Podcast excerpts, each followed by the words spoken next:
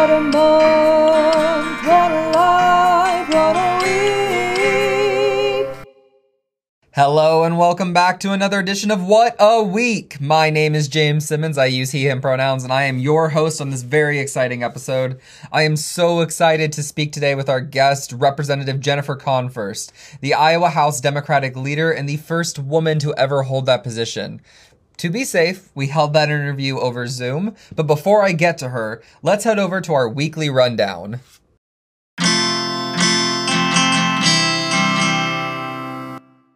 On the weekly rundown, I will be sharing with you highlights from this week's news. You can also get these daily highlights by subscribing to our Daily High Five, Progress Iowa's new newsletter that keeps you up to date about the happenings around the state. Oh, thank you. So, without further ado, let's get started on today's weekly rundown. This last weekend, leading up to the start of Iowa's 2022 legislative session, our team here at Progress Iowa hosted over half a dozen People's Condition of the State events across the state of Iowa. These events were an opportunity for local leaders and elected officials to tell Governor Reynolds the peoples of Iowa's condition of the state before her annual speech during the first week of session. We heard from elected leaders like Senator Jackie Smith, Representatives Chris Hall and Phyllis Thede, and other local leaders from a broad range of organizations. During these events, we also heard Iowans demanding that our legislators and governor prioritize Iowa families, including healthcare, childcare, and education. Unfortunately, our Des Moines event was hacked by a group of people who decided they needed to share racist images and say racial slurs and epithets to elected members of the Iowa Legislative Black Caucus, as well as the Black Caucus leader, Al Womble. I want to say a thank you to our leaders who stood up and were fighting for the rights of Iowans at the people's condition of the state. What happened was absolutely disgusting and awful and has no place here in Iowa. It is past time for all of us, including our governor and Republican leadership, to stand together and let people know that that is not okay here in Iowa. That Iowa is a place that is welcoming and accepting for all. In some other news, during Governor Reynolds' condition of the state address, she announced that she would be awarding $1,000 bonuses to teachers who continue to work through the pandemic, which is amazing. She must have forgotten somewhere in there to mention that that money was coming from the American Rescue Plan dollars, which is federal money sent to Iowa thanks to Democrats like Congresswoman Cindy Axne and President Biden. And not one of Iowa's Republican federal delegation actually voted for this legislation. Governor Reynolds also made this announcement while sitting next to Iowa Senate President Jake Chapman, who just the other day accused teachers of having a sinister agenda and pushing sexually deviant education to the students of Iowa. He's also previously said that he wanted to introduce legislation that would allow the state to prosecute teachers for delivering certain lessons to students, mostly pertaining to diversity and inclusion. As you can tell, Republicans are pushing for a clear, unified message on teachers in our state. And last but not least, Governor Kim Reynolds failed to mention the secret corporate tax cut that she has hidden in her tax plans. We're still trying to find out some more information about that, so we will get back to you with that. But I'll be speaking with Representative Konfrst about Kim Reynolds' corporate tax plan and other legislative items in just a moment. But first, let's hear from Progress Iowa's Executive Director, Matt Sinovic.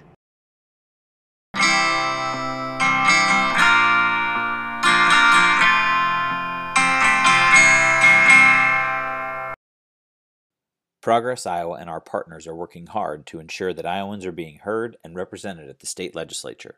Corporate Kim Reynolds keeps putting corporate donors' greed ahead of the needs of working Iowans, and I'm asking you today to join us in standing up to Governor Reynolds by signing our petition demanding that Reynolds stop hiding her agenda and fight for Iowans this session.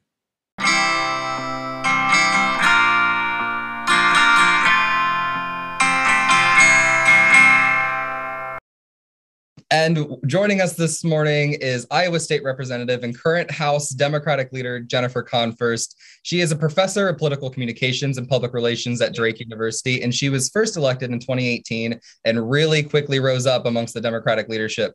She is now the first woman to lead the House Democratic Caucus and the first woman to lead a woman led majority at the Iowa legislature. So, so that, thank you so much for joining us this morning, Representative. Thank you so much for having me. I always say I, you know, I think it's great that I'm the first woman leader, but we sure should have had one before now. But regardless, we have one now and that's that's what matters. Breaking the glass ceiling so we can move forward and have more following. Exactly. Before we get into the meat of all of these issues, I just wanted to talk to you about something that was really noticeably lacking in Governor Reynolds' condition of the state address. Corporate Kim Reynolds has sold out Iowans and Iowa families to her big corporate donors this entire pandemic and before. And what do you think about the fact that she did not even mention COVID 19 during her address? And now we know that over 8,000 Iowans have lost their lives due to this pandemic. If 8,000 Iowans died due to any reason that hadn't been so politicized, I can't imagine a world in which our governor wouldn't have mentioned the loss of 8,000 Iowans over the last two years and um, to, to imagine that we didn't even hear a word about it is uh, pretty pretty disrespectful frankly and uh, it was incredibly disappointing yeah um, we actually there was just an article in the des moines register about an ankeny based um, artist who did a paper uh, paper crane display for all of, all the Iowans who've lost their lives. And so we know that this is still a pressing issue and that Iowa families are still hurting. It'd be nice to hear it from our leadership. I mean, I think one of the things to think about is the fact that hospitalizations due to COVID are among the highest we've had this entire pandemic. And while people laid in the hospital, um, you know, with respirators and ventilators and suffering from COVID, while people at home are trying to find rapid tests so that they can make sure that their families are safe, while parents are worrying about whether or not they can send their kids back to school safely, the governor just simply chose to ignore it. And frankly, that's a lot like what she's done the past several months with regard to COVID. It's not over, no matter how much we want it to be over. Exactly. And we've seen stories even just this week talking about the length of time it takes to get go get those testings or trying to find availability for testings. And now um, the state lab has announced that it, the time average time for results for testing has gone from 24 hours to 30 hours, which just means that Iowans who are quarantining and trying to keep their neighbors safe are out of work for that much longer than they need to be because we don't have leadership pushing us in that direction. So that's exactly right. With everything going on there, um, is there anything with the governor's plan that you or the, the Democratic caucus agree with or actually think is going to be good for Iowans moving forward? Look, I think that we can all agree that uh, we have a workforce crisis in the state of Iowa. The governor didn't really mention the fact that the workforce crisis is happening on her watch, um, and she didn't really even call it a crisis. But um, we know that uh, workforce is a huge challenge in the state of Iowa. We're calling it the Reynolds workforce crisis because that's exactly what it is. And so we can agree that things need to be done to address Iowa's workforce crisis. We don't agree on the ways, but sure, we can agree that there's a problem there. We can also agree that um, you know we can use some of these surplus dollars to give hardworking Iowans some of that money back and reward hard work, and that's what we're trying to do with um, you know targeting tax cuts to the middle class. Her proposal doesn't do that. We'll, I'm sure we'll talk about that as well. And we can agree that we need broadband expansion in the state of Iowa. We can also agree that uh, a lot of that, that childcare is a critically important issue in Iowa that needs to be addressed. And um, while I'm sure I didn't hear it, maybe I missed it. Um, the governor should have recognized President Biden and Cindy Axne for giving us those uh, childcare dollars, you know, directing those to Iowa for childcare, directing that money for broadband to Iowa. So a couple of the initiatives that were mentioned did come from President Biden Congresswoman Cindy Axne's votes, which a reminder, no Republicans voted for. Right. Uh, that's an amazing point to point out. The hundreds of millions of dollars coming to Iowa for rural broadband was not because of Republican leadership. And actually, Governor Reynolds has openly opposed the American Rescue Plan and basically all of Biden's legislation that has passed and come back and helped Iowa families. Um, I want to go back to uh, the workforce uh, Reynolds workforce crisis with you there. Um, we know that it's in her speech, she kept saying the la- there's a labor shortage and labor shortage, and that the language she was using was putting the blame and the emphasis on Iowa working families and not on the large corporations and the businesses that she prioritized so they could raise their dollars. And while Iowans were not staying safe during the pandemic. Um, and now she, even after cutting unemployment benefits and cutting off the federal aid last year, she's talking about cutting unemployment benefits even further from 26 weeks down to 16 weeks. Do you think that will have a positive effect in getting Iowans back to work? Well, the beauty of it is, I don't have to think about it. We have data that show it doesn't work. So we saw when the governor cut that federal unemployment benefit and cut families off from money that was scheduled to come to them last summer that it didn't lead to more people entering the workforce. Because she's looking at this workforce crisis in a very narrow frame that as you said puts the blame on those who are trying to get back to work. So let's imagine for a moment that the people who are trying to get back to work aren't just sitting at home and collecting unemployment checks but are looking for work but can't because they can't find childcare or who are looking for work but are immunocompromised and are having trouble finding a place where they can work safely and keep their families and themselves sa- safe. Let's imagine for a moment that people are moving out of the state because they don't see that this is a place that reflects their values anymore. The problem, maybe they can't find affordable housing in the community where they want to work. These problems are much bigger than unemployment. And um, I think it's frankly insulting to imply that those who are trying to get jobs are um, laying around in a hammock just sitting waiting for um, for more government checks to come in. We know these people are working hard. We know that the vast majority of these folks are doing all they can and are are trying to put food on the table while also trying to find a job and childcare and housing at the same time. She's been addressing these issues the uh, the governor as well as the republican leaders in the legislature are addressing these issues as a very independent, unique set of issues as if all of them have nothing to do with one another, as, as if all these issues aren't interconnected. And like you just pointed out, housing, childcare, all of these major issues that are underfunded or the services are not there for Iowans due to Republican leadership. Uh, we have seen some help from the federal government coming from Congresswoman Cindy Axne and President Biden. Um, But what else can we do to push back on the narrative that it's I that Iowans want to just lay around and collect checks, even though we know that Iowans are hardworking? Well, I think that you know, um, as always, uh, we're you know our friends across the aisle are looking at problems very simplistically, very siloed, and they're not looking at it in a in a holistic way that's honest with with the voters and with constituents. So we know for a fact that um, again, I would I would point you to the data from earlier cuts to unemployment that didn't lead to more um, to more you know people going back to work. But what i would tell you is that democrats have been laser focused on looking at this problem holistically. So addressing affordable housing. And and, and you know we've actually been working with some businesses who have been telling us that they need more housing and more childcare in their communities and they need less divisive language. And we're saying, tell your governor, tell the Republican leadership that you need to do that they need to do better to attract and retain workers in the state of Iowa. Even if every person um, who is on unemployment right now went back to work tomorrow, we would have tens of thousands of jobs still open in the state of Iowa.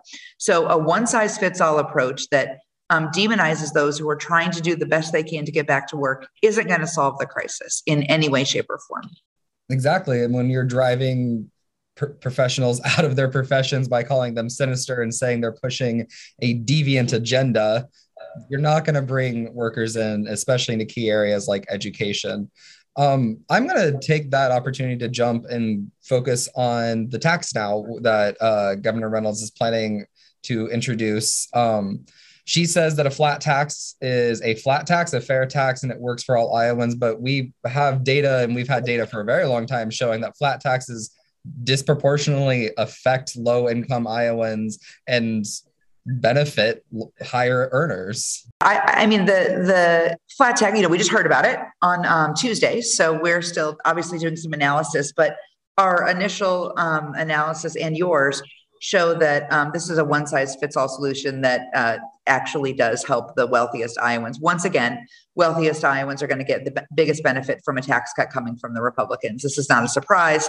Um, but the difference with this one is that it sounds so good and sounds so simple. And look, policy making isn't simple. Policy making isn't um, isn't slogans. Um, and we need to be honest with people. But at the same time, we need people to know what this tax would do. And so we're working on figuring that out, this tax cut would do. Working on figuring that out. We want to make sure that whatever tax cuts happen go to low and middle middle income Iowans and not one more handout to the rich. And let's not forget that um, the governor forgot to mention in her um, condition of the state that she also has a corporate tax cut in her budget. So um, that part just didn't make it into the speech, but there's another ta- um, tax cut for corporations in there, which shouldn't surprise anyone um, based on her affiliation with, um, you know, Iowa corporations and doing their bidding. And I want to uh, pull out something you just said there that this isn't going to be the major thing that everyone thinks it is. I spoke with an accountant um, just yesterday about this. And while the highest earners, and we use an example of someone making $500,000 a year, which for those who don't know is more than the president of the United States makes for his annual salary. The highest earners are going to see a $16,000 drop in their uh, taxes, which by all accounts is a very sizable chunk of money but isn't this huge major tax deduction that the governor is trying to talk it up to be um, while people uh, earning less than $15000 can see their taxes go up by nearly 10 times the amount especially if you're in the lowest tax bracket. Um, you can see your taxes go from under $10 to nearly $75 if you're making $1700 in the state yeah, I mean, I think that, you know, as always with these proposals, the devil's in the details. And frankly, I don't see that this is really going to go anywhere because we're hearing even more extreme plans from the um, Senate Republicans who are talking about just eliminating the income tax altogether, which, as we all know, would be devastating for many reasons in the state of Iowa. Um, you know, getting rid of more than half of our budget. Uh, you know, if you'd like to do that, you need to also get rid of the, um, you know, funding for K 12 education, no more funding for the Department of Corrections, no more funding for the Department of Public Safety. So, look, the tax policies that are out there um, proposed by Republicans are really just competing bad ideas. And um, we just need to see which one of those bad ideas rises to the top so we know which one to fight. How is this going to affect Iowa families? I mean, it sounds like, oh, it sounds nice. We're going to have less taxes. But then when our childcare services or other services like public education is being underfunded by the state, that requires higher property taxes, higher sales taxes, that requires families to pay more out of pocket for childcare because they don't have access to it. Right. I mean, the money has to come from somewhere, right? And so, and I mean, we're not talking about extreme, you know, frivolous um, state priorities. We're talking about education, public safety, corrections, childcare, um, things that every Iowan needs. And so, um, as as always, look, I mean, a lot of proposals being floated out there that are just really to get headlines and look good in an election year. But uh, let's see what they're really going to propose because it's not as easy as they're saying. And uh, Iowans won't be fooled um, with one more um, tax cuts, one more set of tax cuts for the rich. Middle income Iowans know that it's their turn. It's time for the hard work that they put through in the pandemic. It's time to see that their hard work is actually given back to them and not to the corporate donors who are keeping Governor Reynolds in office. Um, I want to sh- shift our tax conversation a little bit to retirement because um, uh, she wants to eliminate the retirement tax. Seniors in Iowa deserve a break. Absolutely, they're on a fixed income. We want to make sure that they're um, that they're paying as little as possible because we want to keep them in Iowa. But we're not looking at the problem holistically here, right? We're not looking at affordable, accessible healthcare for those Iowans. We're not looking at making sure this is a place where their grandkids want to come back and live. That matters a lot to them too. Is this a place where they can find affordable housing?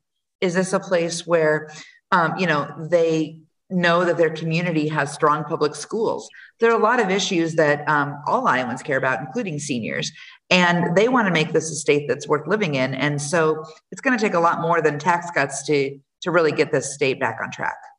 Thank you. I'm going to shift our conversation now to education, which we've which come up a little bit throughout this. Um, but I mean, where do we begin? The thousand dollar bonus for teachers. Um, the majority leader of the Senate, or excuse me, the Senate president um, of Iowa, calling teachers sinister and saying they're pushing a sinister, deviant agenda.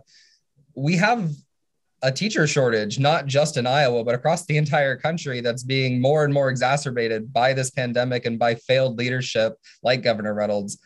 How are we going to keep our schools open if we don't have teachers in the classroom? Well, I mean, look, you point out a national teacher shortage. What an opportunity for Iowa to attract teachers, right? This is a chance we could have had to say Iowa is a great place for teachers to work. Come here versus those other states. And instead, we're hearing that they're being demonized. We're hearing them being called said people who have a sinister agenda, as you mentioned. Um, teachers are tired. Teachers are weary. And um, I think that a thousand dollar bonus for staying around is great. But I think what they'd rather have is collective bargaining rights back. I think what they'd rather have, or what they really deserve, is to be respected and trusted in the classroom. Um, you know, instead of talking about, um, you know, getting in there and sending politicians right into the classroom to talk about everything they're doing, let's look at what what's already happening. You know, there, there's a big push for transparency in classrooms. Guess what?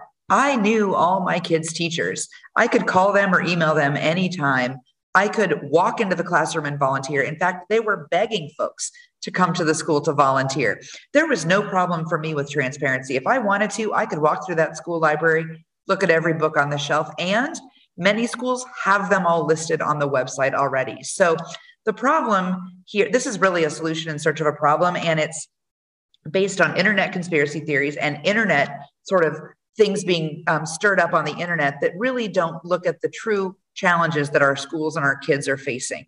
Teachers are exhausted, they're worn out, they are worried about getting sick at school, and they were trained to teach our kids. That's what we should trust them to do. The governor is seeming to wanting to push these really divisive topics like this book transparency bill, which, as you've just pointed out, parents already have the access and the ability to go into our public schools but pushing these divisive topics distracts from issues like the education budget, which has not grown the way it's needed to under Republican leadership. How do we make up for that? Where do we where where can we push to see that difference made, and how do we even catch up for the underfunding that we've had the last few years? No, I think the, the story that's that's underneath all of those numbers and all of those percentages is what's happening to our kids in the classroom, right? It's all about those kids. So, kids who, my kids started school in 2005 when things were that way and graduated in 2018 and 2020. So, we saw, you know, on a personal basis what the impact on schools was for kids. You know, fewer opportunities to take um, music, you know, classes, to be in an orchestra, to take art classes. Um, bigger class sizes, teachers who are having to cover their you know their uh, colleagues lunches because they're out sick. A lot of things um, really are the actual bread and butter of what these budget underfunding um, mechanisms have done impact our kids. And so let's focus on those kids and giving them the education that they need. Uh, when i was in fourth grade um, my uh, parents decided that the best place for me to live was in iowa because i was in florida and the schools here were first in the nation our teachers remain first in the nation, I guarantee you. Our schools, however, have been so underfunded that we're now in the middle of the pack. We have a schoolhouse on our quarter. Education is the foundation of who we are, and we have undercut and undermined it for a decade now. And now, really, it's just accelerating. This attack on teachers is an attack on kids in the classroom because those teachers are the ones we trust with our kids. Who has a teacher Everyone does. Everyone has a teacher that they loved. And for a lot of us, it was an English teacher, I bet. But, you know, a lot of us have that teacher who inspired us. And mine was Mrs. Koth and Mrs. Bramer. And those people had a huge impact on my life. And if they had been exhausted and under underappreciated and underfunded for so long, I don't even know if they would have been able to stay in the profession. And I would have missed out on that opportunity. Let's make sure kids don't miss out on outstanding teachers by giving them the support they need so they can do what they're trained and frankly called to do. Agreed, 100%. And I'd like to give a shout out to Mrs. Redding and Mrs. Weber. Thank you both. You two impacted my career for so long, my high school career. Those were the major topics that the governor addressed in her condition of the state. Are there any other issues that um, you wish she would have addressed or made a priority for this session? Yeah, I mean, I, I would have liked to have heard a lot less about sending public money to private schools with vouchers and a lot more about how we're going to keep our public schools strong. I would have liked to have heard a lot more, anything, in fact, about affordable housing. We heard nothing about housing in the entire speech. And we know there are communities with deficits of housing units of 500 because and how do you attract workers to communities when they don't have any place to live? You know we moved away from chicago because we didn't want an hour and a half commute but now people who are making that decision might have to travel that far in rural iowa just to get to the town where their job is because they can't find housing housing. Is a crisis in the state right now too. People um, you know we didn't hear anything about covid as we talked about earlier. We didn't hear anything about the healthcare workers who are are also weary and exhausted. There's nothing for them in this budget or in this plan. There was no shout out to the nurses and the CNAs who are working double shifts and um, exhausted every day, and doctors who are being yelled at and um, told that they're lying. Um, this is just we've gone too far in this state with this with this reaction, with this vitriol, with this hatred of people who are in the helping professions who are just trying to help and do their jobs. Um, we need to do a lot more in this state that's based on what's facing Iowa and a lot less about what we're seeing on um, social media. Thank you so much. I think that is a really great place for us to wrap up today.